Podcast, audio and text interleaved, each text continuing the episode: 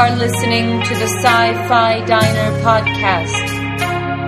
And now, bringing you the latest in science fiction movies and television shows.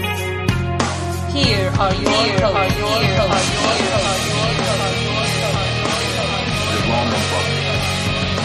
This is the captain. We have a little problem with our anchor sequence, so we may experience some slight turbulence and then explode. I got a bad feeling about this. Well, then put the cow away, would you? What is this place? It's a freak show.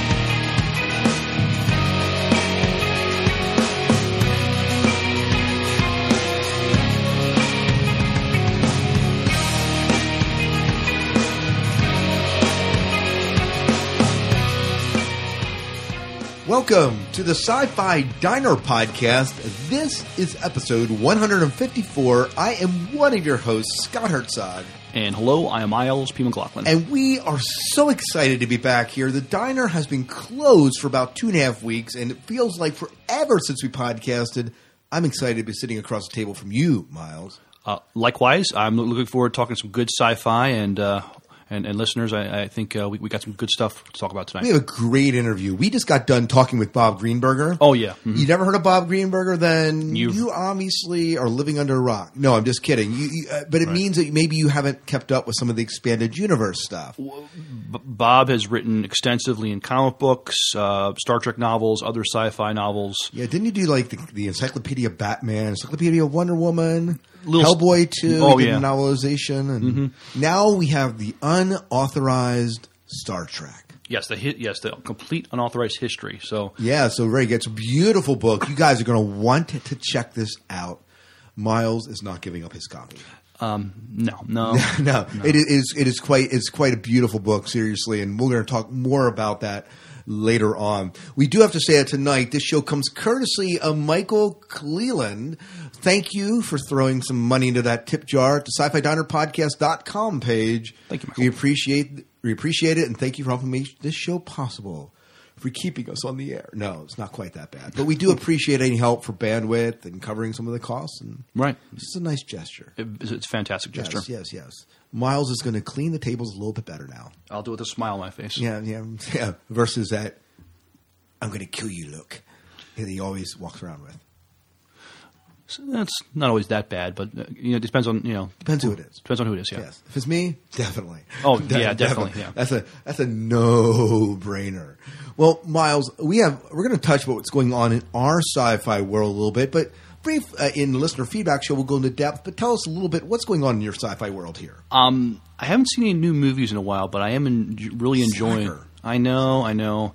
Um, some stuff's coming out on DVD, so I'm gonna have to check that out. But um, really enjoying Arrow, uh, Walking Dead, uh, Revolution. Um, on the audiobook front, I'm enjoying um, We're Alive. I'm reading a uh, Stargate novel right now called uh, uh, uh, Argelius, I think it's called. Um, so I'm about halfway through that. That, that. I'm enjoying that one too. So, so yeah, that's what. What that- about Fringe? Oh, I forgot about Fringe. Yeah, uh, Can't forget about Fringe. I can't forget about Fringe. Um, enjoying fr- the heck out of Fringe also. Yeah. Fringe, Fringe, and Arrow are the two TV shows that I am up on. I am woefully, be- I, you know, Alphas wrapped up, and I did not finish watching Alphas. I have probably like six episodes of that. I haven't watched a single Walking Dead episode this season. I am ashamed to admit it. But I- it is, but I am up on Arrow and Fringe and uh, Revolution. I am up. I have watched the first two episodes and haven't watched further, but I'm interested in it. I know some people have said I, I followed some people that said, "Well, we've kind of stopped watching it," and so I hope that's not a maybe that's just their their taste and isn't necessarily a sign of what's going to happen with the show. But um, very interested in that. Part of the issue is I've been waiting to wa- watch it with my wife, and unfortunately. I'm exhausted by about eight thirty, nine o'clock, and I'm typically in bed. Really? And so I just don't. We just stay. She's like, "Hey, let's watch a TV show," and I'm like, you know, it's just terrible. I just don't. I, Right. I, Well, the, you, you get up early in the morning with the cows. I so- do. I get a, cows. There's no cows here, but you can tell you're in Lancaster County. That's for sure. Now, uh, yeah, I certainly get up early for my job, and that's some of it. Um, I too wonder, like, uh, I haven't been sleeping real well, and that may also be an issue. And that's because I've been I have this herniated disc in my neck, and you guys, I know on the podcast, really care about this, but but that's been keeping me from resting real solidly through the night. And so That I think that's some of it. as well. But anyways, uh, as far as what I'm reading, I finished Robopocalypse. Absolutely, it was a novel that I picked up right after the Elfstones of Shannara, mm-hmm. and was really difficult to make the switch because the writing style of this guy, I forget the author's name, is so different. Mm-hmm. But by the time I, halfway through the novel, I was like, I was hooked. I couldn't stop reading it. So it did hook me. Mm-hmm. It just took a little bit to get there, and I just began Game of Game of Thrones book four again. I got about halfway through, got sidetracked. Now I'm starting at the beginning and reading it again. So I will make it through this time. I'm determined. I'm just can't wait for uh, Game of Thrones season two to come out avail- be available on Netflix. I have access to it. Okay, well we'll, we'll talk after the We will talk. I have access to it. Not in this, but I have access. I'll hook you up, Miles. awesome. So, all right. Well, let's go into our menu tonight. Uh, Miles, why don't you go ahead and give us a rundown of what you're cooking up? Well, we talked about our interview with Bob Greenberger. That's something you have to look forward to at the end of the show. And in, in trivia this week, uh, we'll have a new trivia question. And a chance to win Um, uh, some Tom Dekker, right? Yes, uh, Tom Dekker. So we had we had a fantastic uh, interview and, and talk uh, with him. We'll be releasing that, I believe, next week. uh, leave. So great picture he, he gave us. So we, we look forward to sharing that with you. Absolutely. In, in TV news, finally, Blood and Chrome. Well, it's not really TV. It's it's it's it's it's, it's a web Close enough, close close enough. enough. But who cares? We got we finally got Blood and Chrome, and uh, and Farscape SG One alumni joins uh, CW's Arrows. That that'll be cool. And movie news: uh, Man of Steel uh, now in 3D. Um, and Superman quits his day job. Okay. Um, Mark Wahlberg in Terminator 4. Oh, no, Uh, Transformers 4. Try yep. T4 though. T4, yeah. and uh, uh, Howard Shore in their Hobbit. Uh, Princess Leia once in the sequels. And this week's in tw- the twist, the only real Star Trek captains, uh, according we'll find out by who who uh, Kate Mulgrew. That's Yeah. Kate Mulgrew said that. said that, and um, some news about uh, season two of, of TNG on Blu-ray. And we're going to end with our sci-fi five and five five great Serenity quotes that you came up with, I believe. Yes, yes. Yeah, so we're excited about it. Some great news to kind of chat about. Miles, why don't you go ahead and take us into our trivia and give our people a good chance to win some Thomas Dekker as Terminator? All right. Well, um, this is going back a f- if, quite a few years, but um, maybe you might remember the movie Starman. Uh, so, so who was Starman in the movie by that name? This is not a hard answer and easily found in IMDb. It's it, it- we're giving you an easy one this week, folks. Yeah, so there's uh, no reason you shouldn't. Nah, but so uh, the code word this for this is satisfaction.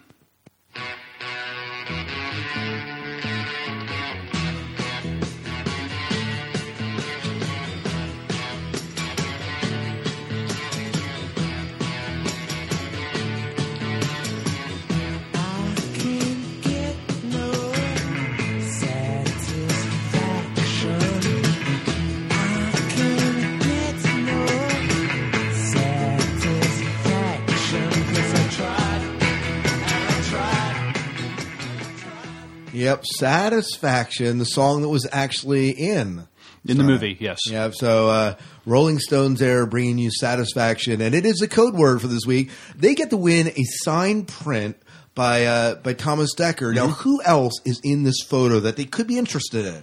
Oh my! If they go to a convention and if um, the lovely Summer Glau might be there, Right, Right. Miles will kill you, and then. But no, I'm just kidding. well, maybe. Um, Or maybe Summer Glau will kill you, and that'll just be it. But she, Summer she Glau, probably do it with her pinky, but right, right, definitely. but uh, it, it, it's it's the three of them from uh, Sarah, the Sarah Connor Chronicles. Well, and Lena Headey, right? Lena, Lena Headey from um, who is now really really big in Game of Thrones. Game of Thrones and uh, the new Dredd movie, which I didn't see.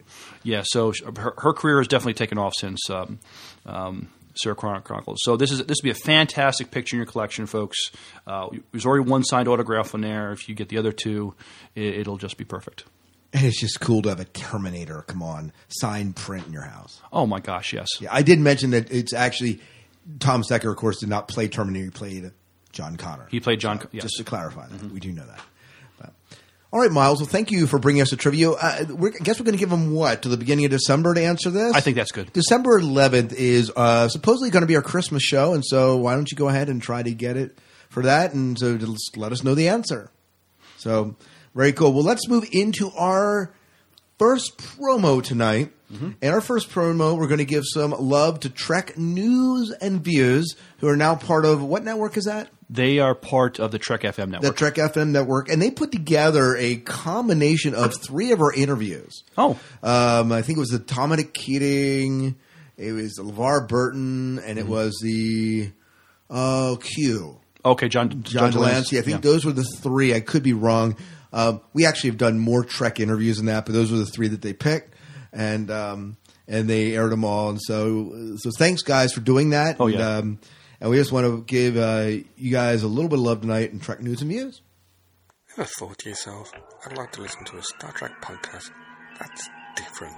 I'm ready to irradiate your existing brain cells. Oh, how about one with an English host? Tea Earl Grey hot. Or a news section? Accessing library computer data. Or one that can help you navigate for the latest Star Trek news? Can anyone remember when we used to be explorers? Well, not quite. But Trek News and Views will bring you the latest news with either review or discussion from a wide variety of co-hosts. Oh my. Don't accept anything less. And you people, you're all astronauts on some kind of Star Trek. Trek News and Views, iTunes, Stitcher Radio, and on the Trek FM website.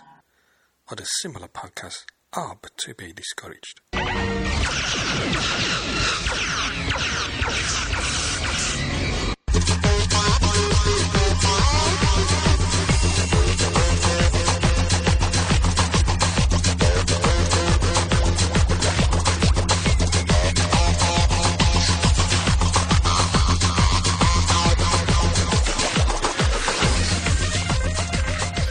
And. Let's move into this first piece of TV news. And again, we said it wasn't really TV news, but it's kind of spurned by a TV show, so we just call it TV news. We're, we're hoping this becomes a TV series. That's why it's here. Right. So go ahead, Miles. Tell us. Well, we finally, you know, we, we've been we've been talking about this for it feels like a couple years now, but but we're, we're going to finally get the chance to see um, uh, as a web series, at least starting out, hopefully, um, is Battlestar Galactica: Blood and Chrome. So we're just two days away from uh, the, the, the debut of the new Battlestar Galactica prequel web series, Blood and Chrome. And if you weren't already stoked, this clip will definitely put you over the edge. Long before he was an admiral with the fate of humanity on his hands, William Adama was just one damn good pilot in this clip from the 10 part series, a, a partnership between sci fi and, and Machinima, young uh, William Madama, played by uh, Luca Pasqualino, finds himself in a dogfight with two silent fighters, and his Viper is little worse for wear. To even his odds, he pulls off a daring, almost suicidal, and seriously badass maneuver. Pretty cool, right? And, and in case you wanted uh, another uh, primer, here's the official description. An all new chapter in the Battlestar Galactica saga, Blood and Chrome takes place in the midst of the First Cylon War. As the battle between humans and their crea- creation, the sentient robot Cylons rages across the 12 colonial worlds. A young talented fighter pilot, William Adama, finds himself assigned to, to one of the most powerful battle stars in the colonial fleet, the Galactica. The first installment of Blood and Chrome will hit Machinima's YouTube channel Friday, with the rest following over the next month. Then next year, we're, we're getting a full length movie follow up from Sci Fi. What do you think? Does this uh, clip have you pumped for the show? Well, if we're going to play that clip and we're going to see if it pumps us up, Miles. You know, here's the thing: Machinima, they're the people that did Mortal Kombat with Seven of 9 Mm-hmm. um, and Tahmoh Penikett was in it, and there were some other people that were in it, and so they do good work. And So it's really cool that they're doing it. Let me go ahead and just play this clip.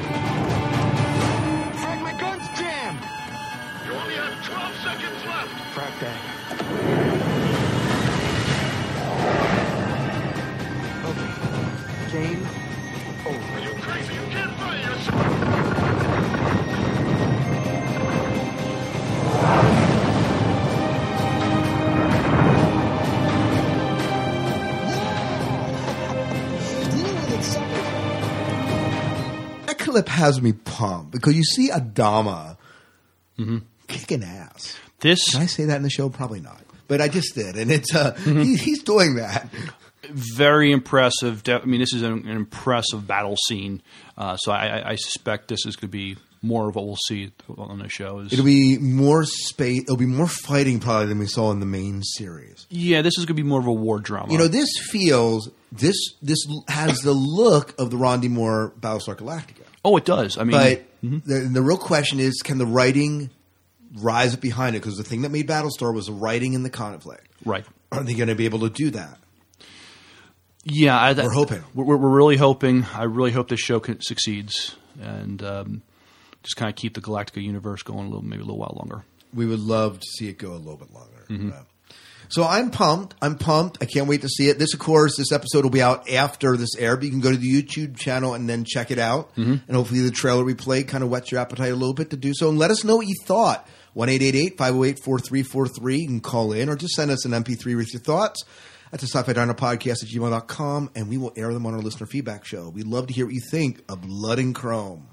Blood and Chrome. Mm-hmm. All right, well, Farscape and Stargate SG-1 fans now have a reason to rejoice because one of their favorites has joined the CW, The Arrow. That's right. So let's uh, let's let's chat about this, Miles. When it comes to sci-fi alumni, Arrow is a place to be. The CW has hit as the CW hit has added another guest star to its growing roster. What would be better than a visit from Captain Jack Harkness? How about one from Commander John Crichton? It's being reported that Ben Browder is headed to the Arrow. The actor's been cast as the DC Comics character Ken Gaynor. He's made a de- he'll make a debut in episode eleven, where he comes in between Oliver, and Diggy's Diggle's. Sorry, is that this Diggle right? Diggle's uh, budding partnership.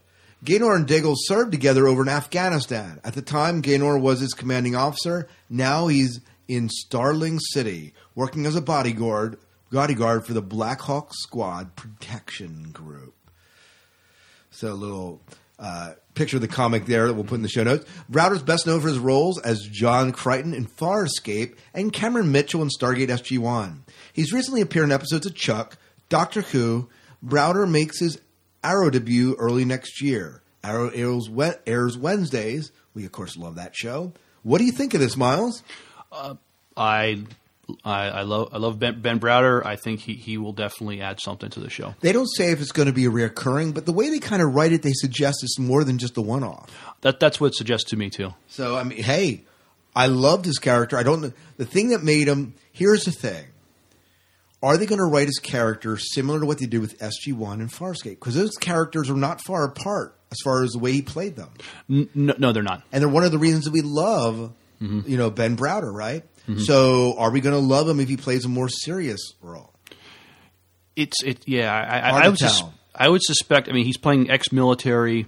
It probably wouldn't be too far from his departure from um his uh, Cameron Mitchell character. I would think. Yeah, yeah. But Well, uh, see. mhm. We'll see. But we'll uh, see. It'll, it'll, still be it'll- Ben. It'll still be good to see it on the show. It'll be good to see Mhm. Ben.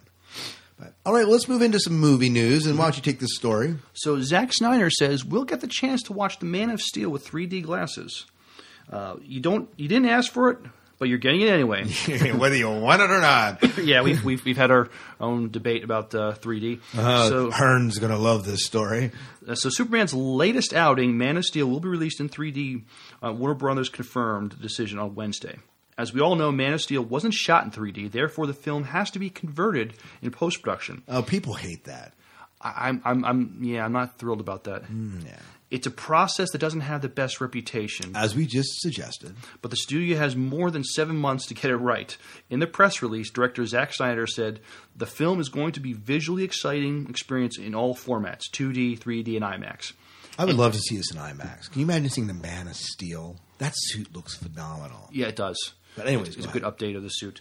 And uh, anticipating how audiences today re- embrace 3D, we, we designed and photographed the uh, movie in, in a way that would allow Man of Steel to, to captivate those moviegoers while respecting fans who prefer a more traditional cinematic experience. We've taken great measure to ensure that the film and the story come first, and 3D is meant as an enhancement. Hmm. Do you trust his judgment? Man of Steel stars Henry Cavill as Superman's uh, Clark Kent with uh, Amy Adams as Lois Lane, Michael Shannon as General Zod, uh, Kevin Costner as Jonathan Kent, Diane Lane as um, Martha Kent, um, Laurence Fishburne as Perry White, and Russell Crowe as uh, Jor-El. I think that's a great cast. Oh, I, yeah. I I can't wait to see this film. We did get a trailer. There was a trailer out for it, right? we, we did we did play a trailer for it a couple months ago. Yeah, so uh, way in advance. But you know, here's the thing that I like about it. You know, we can complain about 3D all you want, but you will not be forced to see it in 3D. No, you won't. They, you have the option to see it in 2D, or Mhm. the IMAX, or 3D, or 3D in the IMAX. I mean, they're going to give you the options. Yeah, yeah. So uh, you know, we can we can we can cry and complain and you know and dog it for being in 3D, but quite honestly, we really don't have a leg to stand on because they're giving us the option of not seeing it. Uh, Yeah, exactly. I mean, I I don't know if I'll spend the extra five bucks for a movie to see it in 3D or not, but um, I, I will want to see it in theaters though, at least. I, I think this is one that I need to see in theaters, and I'm looking forward to it. And um, hey, 3D, more power to them. So it whatever hits- helps sell Superman. It hits theaters June fourteenth, twenty thirteen. Yeah. Well, this is not movie news, but since we just started talking about Man of Steel, I thought I'd throw the story in here. Clark Kent quits his newspaper job, his day job.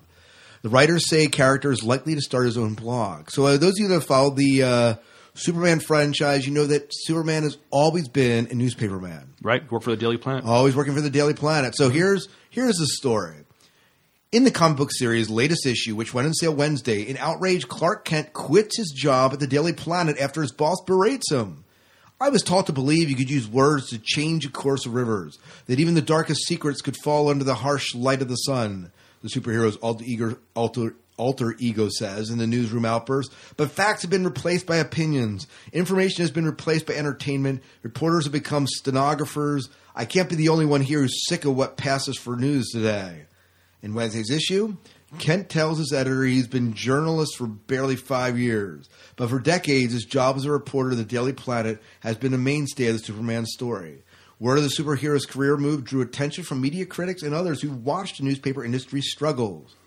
It seems overly dramatic, said Erica Smith, a former newspaper employee who's tracked U.S. newspaper industry layoffs and buyouts on her Paper Cuts blog since 2007. It doesn't seem to me to fit either the industry or the character. If he'd have been laid off or taken in a buyout, like more than 2,000 others in the U.S. newspaper industry this year, it would have been a little bit more realistic, Smith said with a laugh. The proportion of Americans who read news on printed pages declining, according to the Pew Research Center and the, for the People in the Press. The center said in September, the study that just 23% of those surveyed said they read a print newspaper for the previous day, an 18% point decrease over the past decade. But online and digital readership is growing, the study says. So Superman quit his day job. What do you think of this? It, it definitely makes for more creates more drama, and there's nothing saying he can't go back to his job later on. If No, and come on, blogging is just a modern uptake of the newspaper industry, anyways. I mean, just be, I mean, these, I'm sure they can work into a blog that would have something similar in name and sentiment. And, Mhm. You know, it's it's it's updating Superman to keep with the time. that that that's what I like about this this this possibility is is that you know it's this is a retelling of the Superman story. I'm assuming in this this, this comic book uh, version. So And I'm not opposed to this. I'm not. We still have the old comic books, and we have plenty of years. If you really are diehard, go back to the old comic books and read them. so no, that this this doesn't bother me at all. Yeah. Well, what do you think about this next story, uh, Miles? Why don't you go ahead and read it? So, did the internet just land Mark Wahlberg, that Transformers gig? A couple of weeks ago, we heard whispers that Michael Bay's next Transformers flick could star Mark Wahlberg, a rumor that Bay himself promptly quashed. But now it seems Bay might be reconsidering, and we really could be headed for a Marky Mark headline Transformers 4, thanks to, well, you people. The initial rumor that uh, Bay and Wahlberg could be teaming for the next Autobots versus Decepticons showdown seemed to be a misunderstanding of actual news, as Bay did confirm that he and Wahlberg were doing a different project together. But now it seems that the previous work may be inspiring a future collaboration of the Transformers kind. Um, here's what Bay had to say on his blog. I quashed a rumor that was on the internet last week. It was about Mark Wahlberg. Mark was rumored to be starring in Transformers 4. We were working on another movie together, not T4. I had a very great time working with, with Mark on Pain and Gain, and he gave such a great performance. And well, let's just say that the very in- internet chatter gave me some ideas. We are at the inception of our story process right now on, on T4. Let's just say some ideas are uh, get, gaining uh, traction and with me and my writer, so I'm here to say thanks, internet chatter. So it would seem Bay has reconsidered ruling out Wahlberg for his next alien robot super blockbuster, thanks at least in part to all you guys out there who wouldn't stop uh, spreading and, and discussing the rumor. And hey, we'll take another of the credit for that too. The question now is whether we really want Wahlberg's Wahlberg Transformers flick since it, it's a little closer to really happening. So how about it? Is Bay heading in the right direction? Uh, What do you think is Wahlberg uh, as a header uh, heading up of uh, Transformers? I, I don't know. Um, we, you know, if we get him, we're going to get a much more manly Witwicky. If that's if that's a role he's playing, but the main Mhm. character Witwicky, you know, he's Mhm. going to he's going to be a whole different character. I mean, number one, he's not going to be filling in the shoes. My understanding is this: the next Transformers is going to take place in the future, right? And it's a whole new character that we're running with, and so. But I Mhm. think you're going to have a much more. You know, here's the thing: you know, Shia LaBeouf is not a manly man. I, you know, maybe I'll, people hate me for it, but he's he's kind of wimpy looking, don't you think? Yeah, I don't. I'm not using the right words here, but he's not. He's not the guy that, that you would expect to be out there saving the universe. He's not. Yeah, you don't think of him as an action star. But Wahlberg a bit more so. I think of A- a- Shooter, a, bit more so. Yeah. Planet of the Apes. Oh, maybe not so much. He got kind of panned for that. But he's done a lot of stuff that I really enjoy. Yeah, and um, so yeah, it wouldn't be a huge leap to see me to see him in Transformers. Yeah. So Yeah, I, I hate that he calling his T four because you keep thinking, oh, Terminator four. that that's I made that mistake. So yeah, Yeah. I was, I was thinking. So I think, oh, T four, T four, yeah. Mhm. But you know, it's kind of cool that Michael Bay is considering this. That you know, here people misunderstand something on the internet, they start spreading this, and this rumor goes viral, and he begins to think, Maybe hey, this is a good maybe this, maybe it's a possibility. Maybe if not the main character, maybe he's worked into the movie in another way. But hmm I thought Michael Statham was going to be. Uh, there was talk of him being in the next Transformers movie. yeah, who knows? It's so early on; the script doesn't even seem to be written. They're just in the idea stage. So who Right. knows? I'm surprised Michael Bay is doing a fourth one because for a while he said he wasn't. So That's true. So bring it on. All right, well, let's move on to this next story. I'm excited about this. Hobbit tickets went on sale, Miles. Did you buy yours? Uh, n- no, I I didn't. Maybe I should. Maybe you should. We are definitely going to see this one in the theaters. Mm-hmm. But this is this story tonight. We have the first gorgeous cut from the Hobbit soundtrack set in Middle Earth. And it kind of sets the Middle Earth mood. Now we're going to play a clip of the song here in just a second. We'll put I'll put the entire song in its entirety at the end so you can hear it um, in its entirety. But it's absolutely phenomenal. So, aside from the stunning visuals, Howard Shore's gorgeous soundtrack, Lord of the Rings, was one of the greatest parts of Peter Jackson's trilogy. The legendary composer had thankfully returned to the Hobbit prequels, and now the first full track has been leaked online. Want to hear it? Yes. Oh, we will we'll play it in just a second here. Dubbed Radagast the Brown. The Atmosphere Orchestra track definitely evokes the same vibe as the classic Lord of the Rings tune. The track's title refers to the animal loving wizard played by former, former Time Lord Sylvester McCoy. Judging within the title alone, it's likely this tune will pop up in about the same time as McCoy's character. This tidbit also implies we'll meet Radagast in the first Radagast in the first installment of the Hobbit trilogy when it opens December 14th. So, are you are you ready to hear this, Miles? Oh yeah. All right, here. Let me let me play it here.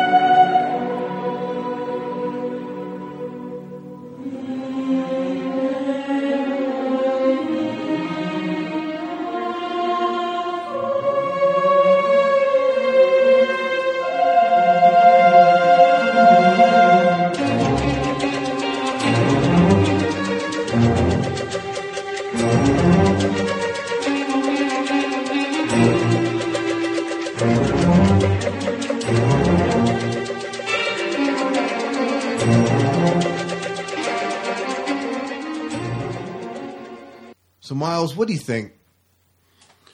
Um, I like it so far. Yeah, a little bit of a different tone there toward the end, but the beginning very reminiscent of Lord of the Rings, the original trilogy. So I'm definitely looking forward to it, and I can't wait to see this movie in theaters. Oh, me too. It'll be a, it'll be good times. I'm glad we have this little tidbit to whet our appetites, and please go buy your tickets now. no, but it, I, I can't wait to see The Hobbit. We're looking forward to it. Oh, me too. It will be good. It'll be fantastic. All right, let's move into our next story here. So we, we, we know that uh, Disney has acquired the uh, Star Wars. Yeah, no surprise. We actually didn't cover that story, so we just mentioned it now. Right. We also know that Harrison Ford has shown some interest in doing another Star Wars movie. And he's not the only one. Yes, so go ahead, Miles. So now Princess Leia wants back in for the new Star Wars trilogy.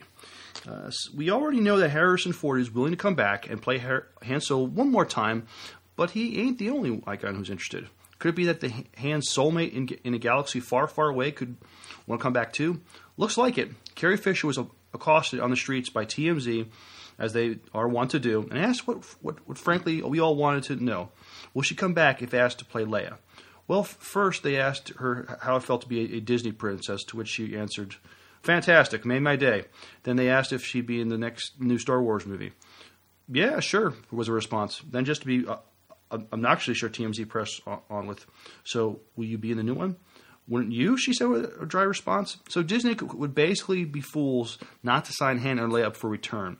After all, that means uh, Jaina and Jacen, Han, Solo, Han and Leia's twins in the expanded universe novels, can also appear. How awesome would that be? All they need is Mark Hamill on yet. Right. And then all you have is Mara Jade, and you have the core of what made the expanded universe happen.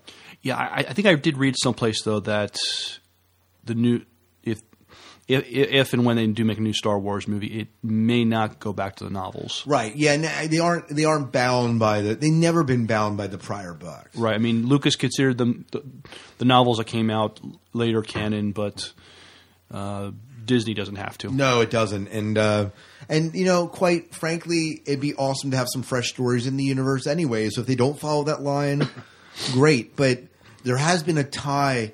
All six movies has had a, had a tie. You know, tie in with all the characters. It'd be great to bring some of these characters back. Right. Um, at least we could have Boba Fett back, right? He crawls out of the Sarlacc pit. He's gonna be great. In the graphic novel, yeah. Yeah, right, right. And in the book, the Oh, okay. novelization. So you know, whatever. Mhm. But um, I, you know, I did- she, I'm excited. I'm cautiously optimistic. Yeah. Yeah, we'll see if this actually happens. So. hmm It, it, it'll be a while before. I'm still waiting if the Star Wars live action TV series will ever come about. Yeah, who knows what'll happen now that they sold it to Disney? Disney has a little bit more uh, staying power, maybe than Lucas. I don't know. And money. uh, So yeah, maybe, Mhm. maybe. Well, Miles, let's move into this week in Star Trek.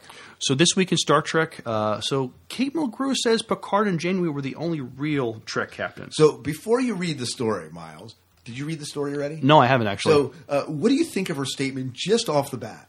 The Um, only real Trek captains. I, I, I want to take exception to it. Okay, who else needs to be in there? Well, all of them. All, all of them. I mean, um, they were all different, which you know made them all wonderful in their own way. But to say that Picard and, and Janeway were the only real Trek captains. These are like fighting words, you know. Oh, those are very yeah, viciously. I'm waiting for Shatner's video response to this. Oh, I wait. Yeah, I mean, for crying out loud, I mean, uh, he was really the first. So, well, let's let, let's let's read this article and see what what let, let, let's let uh, Kate Mulgrew explain herself. It is a truth universally acknowledged among fans everywhere that there are five captains in the Star Trek universe: James T. Kirk from the original series, Jean-Luc Picard from the Next Generation, Benjamin Sisko from Deep Space Nine, uh, Kathryn Janeway from Voyager, and Jonathan Archer from Enterprise. However, according to actress Kate Mulgrew, who played uh, Janeway for seven seasons on Star Trek Voyager, that's not exactly true. What the heck is this? What in the, Alpha Quadrant is Kate Mulgrew prattling on about? Is what you guys must be thinking about right now, right? In an interview with uh, uh, Splitsider, uh, Mulgrew was asked about a, a certain comment she made there's only two real captains, yourself and, and Mr. Stewart. To Mulgrew replied, No, this is not going to This is this this is going to go viral. Then the journalist also mentioned that uh, Shatner was not necessarily one to which Mulgrew then said, "Well, there are only two captains who were, were lost in space who did seven y- years. Okay, D Space Nine was a uh, space station. Shatner only did three seasons, and, and, and Scott Bakula was canceled after four. As you guys well know, Picard was was never lost in space, but he did." Uh, did do seven seasons of Star Trek Next Generation and four films. So he was relatively uh, busy in, in, space and the captain of the U.S. Enterprise, uh, both the D and E. Then the journalist mentioned that uh, Avery Brooks was only a commander, which was true at first, but fans will recall that he was promoted to the rank of captain in, in the season three episode The Adversary. That's what I'm saying. It was a space station. He wasn't in space, lost in space. Patrick Stewart and I uh, were, were, were, the only two uh, intrepid lost in space captains. I really think that's true, right? So, do you agree with Kate Mulgrew's comments? I don't know. What do you, so what do you, so what do you think, Miles? Um, yeah, I, I, I don't put much into that, those at all, really. Well, you know, I kind of see your point about Avery Brooks. Okay, Avery Brooks isn't really a captain. He's not really commanding a ship. Right. It's a spaceship. It's a space station and can it fly? Yes, but it's not that. So I see him maybe as being maybe not in the same par as some of the others. But he does get a ship in season three. They, they, they give him the Defiant. Um, and so, I mean, he, he's not on the ship all the time. He's not. He's not an explorer like, like, like uh, Picard or Kirk, and but um, you know, he, he's still given a huge amount of responsibility commanding a space station and looked at as a re, as, as a religious uh, icon figure. Uh. So you would disagree with with Cap- Captain Janeway here? Oh yeah, I I, would. I don't want to be sitting across the table when you do that. I mean, what's Chakotay going to say? Well, I'm just afraid what she kick your arse, man. I'm just afraid what she would say. I mean, I, I know. I mean, I, I, I've seen her face to face. I mean, if, you know, i- i- if she wanted to, you know, with those eyes of hers, or if her, or if her eyes became swords, I'd be dead. I mean, Yeah, no, no doubt about it. So you're taking on Janeway here, but folks, let us know what you think about this. Are Janeway and Picard the only true Star Trek captains? yeah, I, I, I, there's more I can say, but I, I yeah, I, I take some exception. All right, well, let's. Uh, why don't you share this story here? So we have some uh, next generation season two Blu-ray news. Uh, for all of you uh, TNG fans, and come on, who isn't? Star Trek, Star Trek: The Next Generation season two is headed to Blu-ray December fourth. Hey, just a, just in time for Christmas or Picard Day or whatever. The new release will include a special edition of The Measure of a Man that includes deleted scenes and different angles from the broadcast version.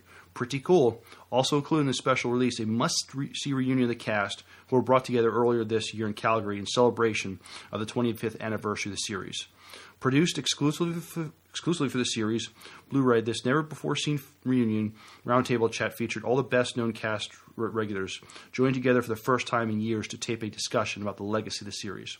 You can get a copy of Star Trek: Next Generation Season Two on Blu-ray from Amazon. Let's play the uh, trailer for this. How about it? Sounds good. All stations report. Sick bay and alert, Captain. Engineering section, report. What is our situation? Security override request. Identify. Picard, Jean-Luc, Captain, USS Enterprise. Captain, we may not be able to get control. On screen. Star Trek The Next Generation goes to the next level on Blu ray with all 22 Season 2 episodes, including the introduction to the fan favorite villain, the Borg, Fire when ready. And the unforgettable episode, The Measure of a Man, praised by Entertainment Weekly as one of the top 10 episodes of the series. What is he? A machine. Is he? Are you sure? Yes. You see, he's met two of your three criteria for sentience, so what if he meets the third? What is he then? along with brilliantly remastered picture and visual effects from the original camera negatives. Plus, English language 7.1 surround sound and the original audio tracks. And jam packed with new special features, including a historic, intimate cast reunion produced exclusively for the series Blu ray release. I talked to writers and some to a few actors, and they all said the same thing. It can't work. You cannot revive an iconic series. And it's quite remarkable to comprehend the, how, how important this has been to, to many, many, many people all over the world. I think there was a real big turning point, which was when Whoopi came on the show. And by the time the Romulans attacked, he sat in that chair like this, and Patrick was going, Jonathan, oh, Jonathan. 25 years in the Royal Shakespeare Company for this. It's all true. All true. I watched the Blu ray, and like you said, it looks like we shot it yesterday with state of the art equipment. It looks amazing. And I What- said this. I said this the. Um, Go ahead, Mike. I swear. I know you will. I, I don't want you to hurt me, which is why I'm letting you go on talking. Uh, see, I forgot what I was going to say. Yes! Ah, yes!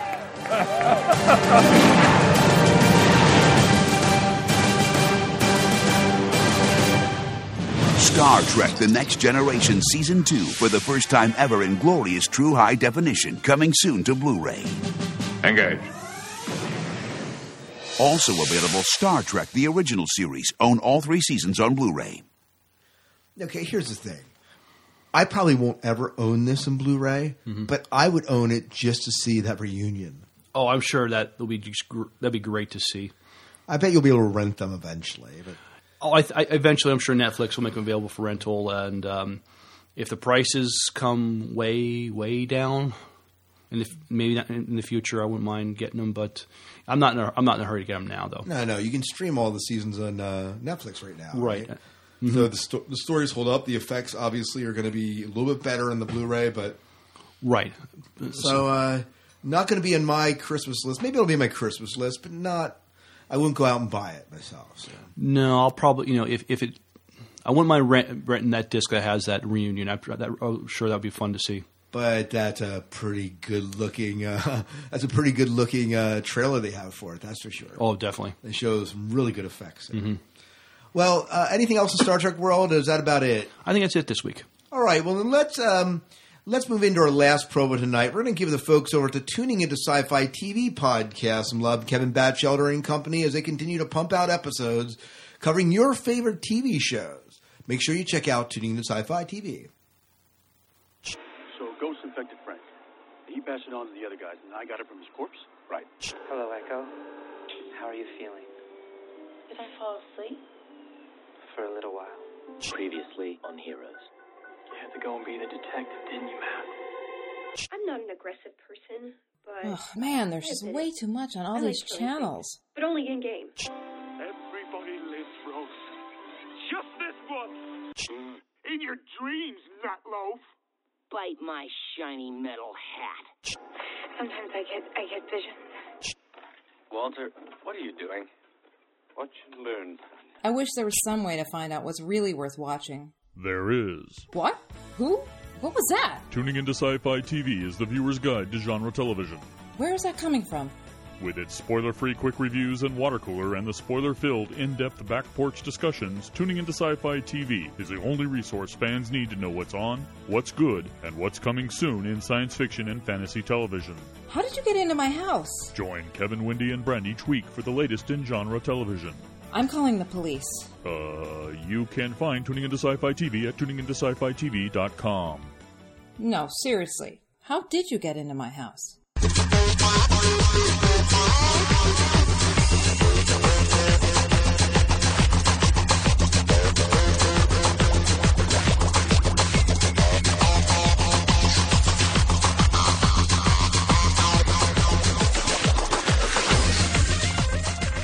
Ladies and gentlemen, tonight we are delighted to be talking to a returning guest at the Sci Fi Diner podcast. For years, we have enjoyed his work and contributions to comic books and sci fi literature, and we're excited to be talking about his newest published work, the author of Star Trek The Complete Unauthorized History, uh, Mr. Robert Greenberger. Mr. Greenberger, welcome and thank you for taking time to talk with us in the Sci Fi Diner podcast. Oh, always a pleasure. We're happy to be talking to you again. Um, when I first heard about this at Shore Leave, I was very excited about this project, and as a lover of all things Star Trek, I, I, I, I couldn't wait till I had a chance to read it. And how does it look to you? Very impressive. Uh, uh, I can't I can't wait to dive into it. Um, some beautiful pictures in there. I'm, I'm feeling nostalgic already. But you know, this is a beautiful book. You know, we have Christmas coming up. This is a perfect book, number one, to give as a gift, but also to get as a gift. I mean, it's beautifully bound, it's hardbound, and uh, uh, beautiful glossy pictures of all sorts of Trek memorabilia, things that'll take you down uh, uh, memory lane, that's for sure.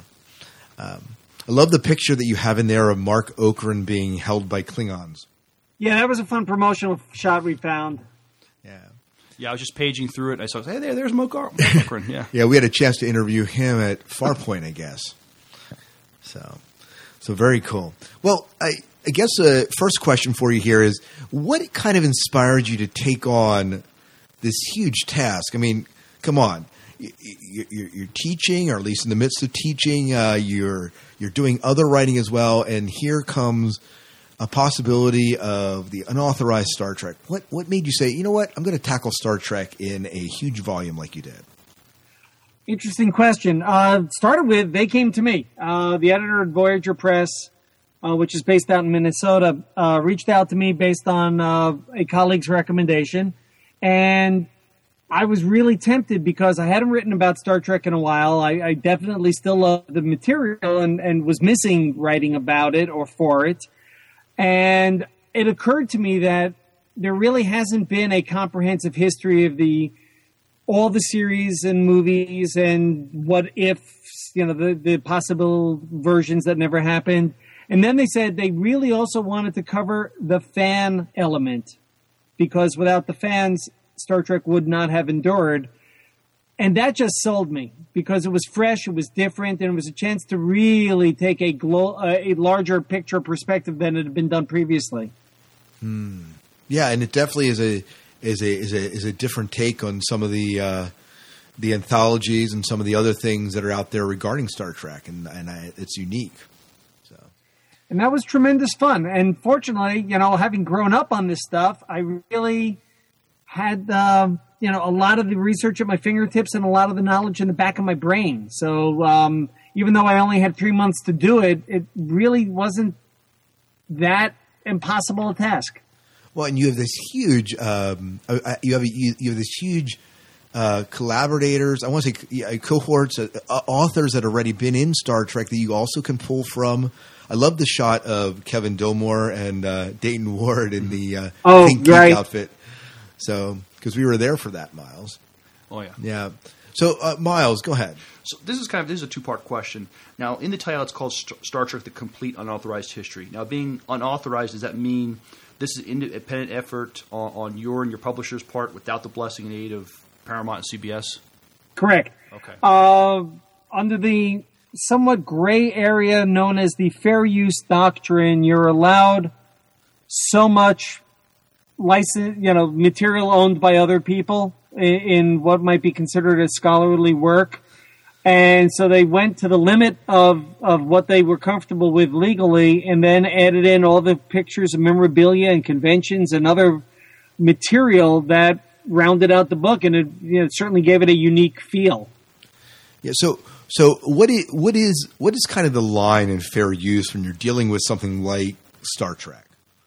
Boy, that is so murky. I, uh, you'd have to, you know, everyone's got a different um, appetite for how much legal trouble they may or may not want to get into. Uh, in this case, uh, you know, I can't speak for the, the lawyers over at Voyageur, but we we clearly knew that Paramount protects their properties very, very carefully. So, you know, we went with as much public domain permissible material, and which turns out did not include materials released um, as as press material for any of the movies or TV shows. So we had to be really, really careful. Now, did did you ever run this? Was this book run by Paramount or CBS? No. Or you guys just put it Nope. out. First time Paramount, any representative from Paramount saw the finished book was when it made its debut at the New York Comic Con in October.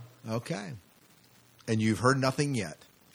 so, and we hope it Uh, as up- the author, I wouldn't. They they take their issues up with the uh, uh, the publisher itself. Oh well, very good then. So their problem, right? Pretty much. yeah, nice. But uh, hopefully, I mean, CBS and Paramount should be, you know, still happy that people are still, you know, vested in Star Well, you're drawing attention to the franchise. I mean, come on, that's not a bad thing. And the other thing, you know, the fans have to recognize is that by not being licensed, we're allowed to actually have a real strong point of view and an opinion and air some of the dirty laundry Paramount would prefer to gloss over. Right, right. That was going to be the second part of my question: is what you know, what's the pros and cons of doing an unauthorized history for you as a writer, and then for us as the reader? Well, obviously, people on staff at Paramount would not be able to participate in a project like this. So if somebody was currently working on a Paramount movie or TV show or worked in an executive capacity for the company, uh, they probably would not be permitted to talk to me. Um, that's a con. Another con is certainly, you know, limiting us on the graphics. The pros, however, is that it can really be a much more fair and balanced look at the franchise, warts and all. I think one of the things that I really enjoyed as I looked through it is you open up with a story of of an astronaut. I forget his name; it slips my mind. Who's the astronaut from the astronaut? What what is the name of the astronaut that uh, was kind of inspired by Star Uh, Trek? Thomas D. Jones. Thomas D. Jones. I think one of the things that I liked about this, Bob, is the fact that you start off with the story of you start off really the anthology by talking about how Star Trek has inspired really what uh, a fan into his profession, you know, in space. And one of the stories that Miles and I have heard as we've talked to people is, and have encountered over the years is how Star Trek has inspired them to do what they're doing. And I think that's one of the things. And so I love the fact that you're starting off the anthology with that. And actually, we bookended because the last real chapter in the book is also a look at uh, Star Trek's influence on people and on technology and culture. So it really does wrap everything together nicely. Yeah. Well, I think I think this is probably one of the reasons that we have such a, a staying power of Star Trek is the fact that it's it's had such an impact in people. Yeah. So Others have attempted, uh, uh, uh, done and attempted to do what you what you what you've done. What will be different in this historical kind of about Star Trek that readers can look forward to? And you did touch upon us a little, but maybe you could expand upon that. Well, okay, unique. Probably for the first time since David Gerrold's World of Star Trek, which he wrote back in 1973 or so, we really do focus on the fanzines, the conventions, the fan movement, the positive impact the TV show and, and its spin-offs have had on individuals and on society as a whole. And I think they really need to be celebrated. I really think Star Trek would not have survived the 1970s had the fans not been clamoring for more and opening people's eyes up to the fact that there is much more to a television property than just ratings. yeah, absolutely. And I assume then that you always you also touch on the whole fan film craze that happens. We actually, um, yeah, uh, David Galanter, who has written for the Star Trek novels and has written for one of the fan productions, took a, a, a look at how people were inspired to do their own stories, continuing where Roddenberry left off, um, either at the end of um, the five, five year mission from the TV series or a different point, and how so many people who have worked on the TV show and movies professionally are doing this out of love of the material and support of the fans is a real testament. There's been nothing else like this in any other property you can think of. And especially to the extent that I think that has happened in Star Trek. It's not like it hasn't happened in the uh, Star Wars franchise, but it's a whole different animal when you get into the Star Trek. Yeah, I mean, you know, the Star the Star Wars fans they they do funny compilations, and there's Pink Five and a, and a number of other similar things, but no one is actually going out telling stories of Han, Luke, and Leia, and you know what happened afterwards. Right, right. Well, who knows? Now that Disney got a hold of it, now we'll Probably have, a good thing. Yeah, it probably is a good thing. I mean, it's probably we might get some better writing in the Star Wars episodes. That's for sure. One hopes. Yeah, we can always hope. And, and maybe the, the, the original Star Wars movies will be left alone. Yeah, probably, probably they won't alter them anymore. Uh, so, how much material do you kind of devote to the series themselves and the various incarnations of Star Trek? 'Cause You we know, it- funny we- thing is, I started writing this and researching it and writing, and, and I, I just kept plowing ahead. And every now and then I'd check in with my editor and I go, I'm running, you know, running over my word count, but I'm just telling all these stories. We'll figure it out later. And my editor is, you know, blithely going along, nodding his head, you know, up in Minnesota, until finally around the beginning of December, he said, "Wait a second, just how over are you?" So I had to stop and I had to pause and, and do some calculations. And I was running nearly 100% over my contracted word count. And he said, yeah, that's not going to work. And I'm not going to be able to do all that editing myself. So, uh, Paul Simpson, who used to edit the Star Trek magazine for Titan, and Howard Weinstein, who's a novelist and wrote one of the animated episodes, uh, who had been basically backstopping me um, as I was writing, helped me um, trim and trim and trim. So one of the guidelines was I, I, had to come up with a percentage basis of, of my word count, so much for the original series and the movies, and then TNG and so on. So I would say it's about 25% original series, 10% original series movies, and, and on from there. Obviously, there's a lot less to say about Voyager and Enterprise because, first of all, Voyager had seven seasons, no movies, and, and there wasn't a lot more to say. Enterprise had fewer seasons, and there have been no books about it, uh, which was a challenge. And I finally tracked down Manny Coto to uh, talk to him because he was the producer of seasons three and four and is credited for producing the two better seasons. So I got his input, which was invaluable. Right, right. So as you've gone through this process, uh, was there anything that you learned that was kind of new? I know you said you've been pulling you, you pulled through a lot of stuff that you knew already, or a lot of the connections you had. Was there anything you learned in this process that kind of surprised you, or any stories that you never knew before that kind of stick out? You know, honestly, um, because I didn't have the time or the flexibility to go running around conducting fresh interviews beyond Manny or uh, some of the fans. Um, I had to rely on tons of memoirs that have, the actors and producers have written, plus things like David Gerrold's World of Star Trek and um, Star Trek Lives and some of the other books uh, from the 70s about the, the movies and TV shows. Um, so the one thing I think I tripped over this time around that I didn't previously know is I found a fascinating article online that did a very nice analysis of the actual Nielsen ratings for the show's first three seasons on NBC, which gave me a real better sense of, you know, how the show was faring and whether or not it really was in as much trouble as they thought it was. Uh, and so, how how did it fare? you know, the first year was okay. Um, the the letter writing campaign that Harlan Ellison organized among science fiction writers turned out not to be needed. Um, the show was what you would call today a bubble show during its second season, and yeah, there were some noises about it wasn't doing what it should. Uh, NBC wasn't necessarily going to cancel it, but Roddenberry got scared enough that he secretly f- funded the um, Star Trek Lives letter writing campaign. And there, he convinced NBC to renew the show, and NBC really didn't want all that publicity and all that pressure. So they renewed it, but basically told Paramount, we think Roddenberry was behind this. You got to sit on him. And Paramount nodded and said, absolutely no problem. We'll sit on him. And then Roddenberry billed Paramount to be reimbursed for the 900 plus dollars it cost him to, to save the series. Oh, nice. How did it do? How did it do its third season then? Well, then it was Friday nights at ten. It was dead. Um, the, the ratings were horrible. The competition was fierce. Um, the, the quality wasn't there, and the audience it was aimed at were out on dates.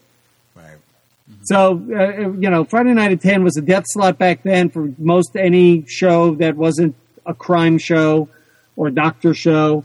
And, uh, you know, NBC didn't want to put it there, but they were forced into it by uh, George Schlatter, the producer of Laugh-In, who refused to give up his Monday night slot. Yeah.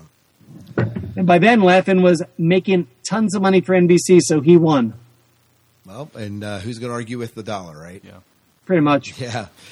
Go ahead, Miles. Um, who else did you consult um, for some of your material for the book? I know you talk about Manny Coto.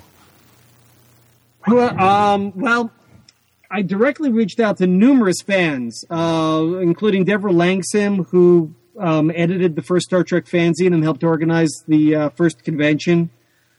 Talked to um, uh, people like Maggie Thompson, who wrote about being at the 1966 Worldcon when Roddenberry showed the pilot days before it aired on TV. So um, got the SF fans behind him.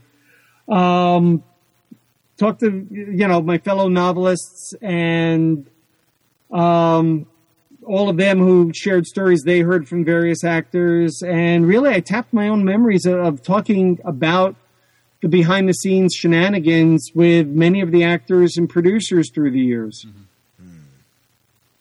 Yeah. No, so uh, the book is now um, is now available, right? And you yeah, can- yeah. The official on sale date was this week. was this week, so it's good that we're doing the podcast this week. Then we'll uh, we'll be able to help push some people that direction. The uh, is it available where every good book is sold? Or- Absolutely. Yeah. I mean, Voyageur is uh, distributed through all the major distributors. It's available online at all your, your favorite online book retailers. Uh, currently not available as an ebook. I believe they're looking into it. And word is it's selling well enough they're already talking second printing. That is good. Congratulations. Yeah. Thank you. Yeah, that's that's that's great that they're doing that. Um, one one more question I missed. After reading this book, is there anything that you would like the readers to kind of walk away from, as far as t- w- taking with them? I guess is what I'm saying. Gene Roddenberry had the initial idea, but as we discover, especially during the first three years, and then uh, the first couple of years of the next generation, Star Trek is so much more the sum of the parts than all than just one man. Star Trek would not be what it is if it wasn't for the creative input of people like DC Fontana and Gene Coon and the production wizardry of Robert Justman, who went above and beyond what a, a production manager should be doing on a TV show by contributing as much creatively as he did. Um, guys like Marc Daniels, who directed numerous episodes in the first season, giving it a, a solid look and a feel. Um, there are all these unsung heroes who contributed and don't get anywhere near enough credit. Um, and you know, I'm not trying to take away from what Gene did because none of this would have happened without him. But he was very stingy at sharing credit until late in the process. So, I think you know that's the takeaway. Yeah, yeah. So, how can our list, uh, how can our listeners find out more about you and your past work and your current projects? Where can they go to find that out? Um, somebody did a Wikipedia page for me, but beyond that, I've got my own website, www.bobgreenberger.com. I've got bibliography and list of appearances, and I blog a couple times a week. Uh, beyond that, uh, I'm on Facebook, Twitter. I get around. Right, right, right. We'll be making uh, some convention appearances in the next uh, few months. Um, I'm actually doing some bookstore appearances throughout Connecticut um, this month and next uh, in support of the book. But as far as conventions are concerned, the next one uh, is going to be Farpoint down in uh, Timonium, Maryland in uh, February. I mean, spring seems to be my busy season. 20th anniversary of Farpoint this year. Right. So, yeah, Farpoint and LunaCon in Westchester, New York, uh, Icon uh, at Hofstra University on Long Island. Uh, they're a week apart in March. You know, um, probably, you know, something else between now and shore leave in August. So Yeah, we'll good. see. Um, I am actively working now on yet another science fiction property that may or may not put me on the road a little bit. So that we'll see. Right, right. Can you tell us anything, or is it right now under wraps? Oh yeah, I'm happy to talk about this. Um, After Earth, starring Will Smith and his son Jaden Smith, which is coming out in June of 2013. Uh, it's an original science fiction story uh, from an idea of Smith had, and uh, he helped write the screenplay with um, Gary Whitta, who wrote the screenplay for the Book of Eli. And uh, it's directed by M. Night Shyamalan. And I like the fact that it's an original story as opposed to Iron Man 3 or, or J.J. Abrams' Star Trek 2 or Man of Steel. It's, you know, it'll be a breath of fresh air amidst all the sequels over the summer. So that's nice. Um, the other thing is that uh, Peter David, Michael Jan Friedman, and I were hired by Overbrook Entertainment, the uh, production company, to take uh, Whitta's screenplay and turn it into a full blown Bible covering literally thousands of years of backstory. Awesome. And based on the 300 page Bible, that the three of us crafted. Uh, we're now writing a bunch of material for various publishers. Uh, Mike and I did a prequel comic that came out from Dynamite Entertainment last month. Mike, Peter, and I are all writing digital short stories featuring characters referenced in the movie. Um, that'll be released by Random House as ebooks um, starting in December. And then uh, Mike, Peter, and I are writing a prequel novel called A Perfect Beast that will be out in March. Peter is writing the novelization, which will be out in April. And I'm writing what's called the Colonial Rangers Survival Manual. Um, the Colonial Rangers are a, the um, agency that Will Smith and his son Jaden um, have characters participating in. So I've done this uh, for Insight Editions, and that'll be out um, according to Amazon uh, May 14th. So got a ton of After Earth stuff coming out, but the fact that we're all doing it together based on stuff we generated means it's really going to be coherent, integrated, supporting one another, and hopefully fresh, original, and entertaining. Yeah. Well, can you tell us a little bit about the premise of the uh, Will Smith story then? It is a father son story and takes place a thousand years after mankind basically did not learn their lessons and avoided all the warning signs. And ecologically, we had passed the tipping point and there was no hope for Earth and we had to leave. And in 2072, six arcs carrying the best of humanity left Earth and traveled a hundred years to a distant world called Nova Prime. And we, the movie picks up a thousand years later, and something happens, and Will, Will, uh, Will's character is in danger, and Jaden's character has to come to his aid, and things happen. Ah, very cool. Well, it sounds interesting. I definitely want to see that. Yeah, Definitely. Awesome. I think it's awesome that you guys are able to work together in that and looking forward to delving into some of the material. And you said some of that material is available now? Uh, yeah, the prequel comic book came out uh, uh, about three weeks ago from Dynamite, and it is an original story that Mike and I created based on um, the character's first contact with the alien race that, for what for some reason, wants them off this planet. Hmm. And we, of course, don't know that yet. No, we don't. Now, uh, so, uh, and I imagine information to get this book is through your website. We can find that. Yeah, um, actually, all the books I um, the the prequel novel, novelization, and uh, the survival manual are all listed on Amazon currently. Also um, on the Random House and Insight Editions uh, publisher websites. The ebooks, um, I'm waiting for the word when those are going to be listed online. But like I said, they will debut in December, concurrent with the first trailer for the film. Awesome, awesome. Well, we can't wait to see the film, and we can't do. We can't wait to see some of the worlds that you create out of that piece of work. So, Well, thank you. Are you doing? Uh, are you or anyone that you know are the, doing the novelization of the actual film itself? Peter. Peter's doing the novel himself. Cool. Okay, yeah. I know he's done a couple others as well. Have you ever done a novelization of a film? Uh, the only one I've ever done was Hellboy 2: The Golden Army. Oh yeah, that's right. I do remember. I remember seeing that. Oh, very good. Yeah. Awesome. Well, I believe that's about it, right? Any other Yeah. questions you have for Bob before I uh, cut him loose? Uh, Bob, I, I thank you for doing this book. I can't wait to dig into it. Um, I'm sure I'm going to have a, a lot of enjoyment reading it. Thanks. is- my my pleasure. It was tremendous fun. Yeah, so Star Trek: The Unauthorized History available on Amazon and every other good bookstore that you can find it. Bob, thank you so much for uh, sitting down with us tonight. We look forward to seeing you at Farpoint.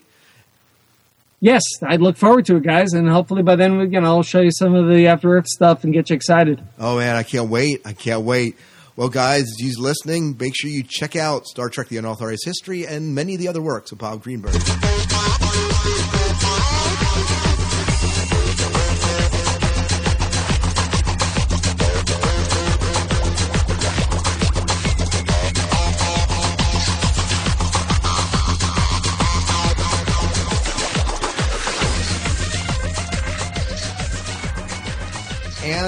We are back.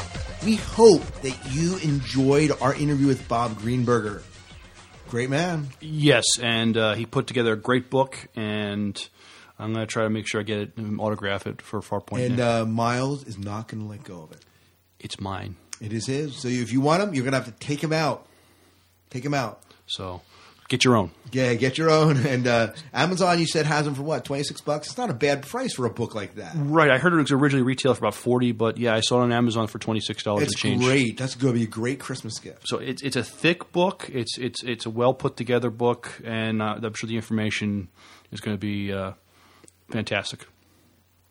Awesome. Well, all we have really left is our sci-fi five and five, and it is great Firefly Serenity quotes. He doesn't say top. Mm-hmm. He says, this, but these are great quotes, Miles, and you came up with them, right? Yeah, I, they're, they're not in any. I can't say which one is, is better than the other ones, but um, and, and, and I, when I say quotes, I mean I have a couple sentences for different characters, and so we get the context. Very good, very good. Well, so we- we're going to have to like play parts here, right? Yeah. So quote five has. Let's start with quote five. Quote five has Inara or Mal. Who do you want to be? Um, I'm secure in my masculinity. I'll be Inara. Okay. Now you got to be a pissed Inara. It says. Yes. All right. All right. All right. Go ahead.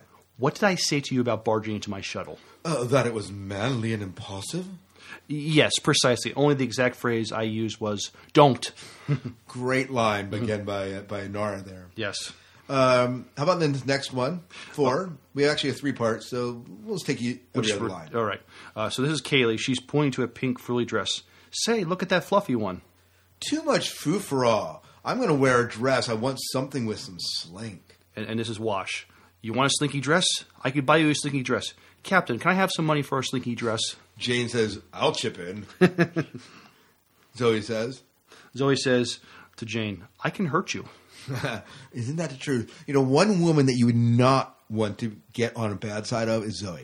Absolutely not. Yeah, absolutely. That we should do a, the top five women that you would not want to get on the bad side of in sci-fi. That would be a good sci-fi five. That'd be a great sci-fi. five. I guess Right. you know, what um, Sigourney Weaver and, Mhm. and, and Alien. I would be on her bad side. And, Um, let's see, uh, Milla Jovovich character in, uh, in uh, Resident Evil, you mhm. don't want to be on her bad side. Uh, so um, yeah, we'll, there's a bunch of. We'll, we'll, we'll come up with that. That's Right. another list altogether. Mhm. Number three uh, starts out. Mal says, "So she's added cussing and hurling things uh, of things to her repertoire. She really is a prodigy." and this is Simon. It's just a bad day.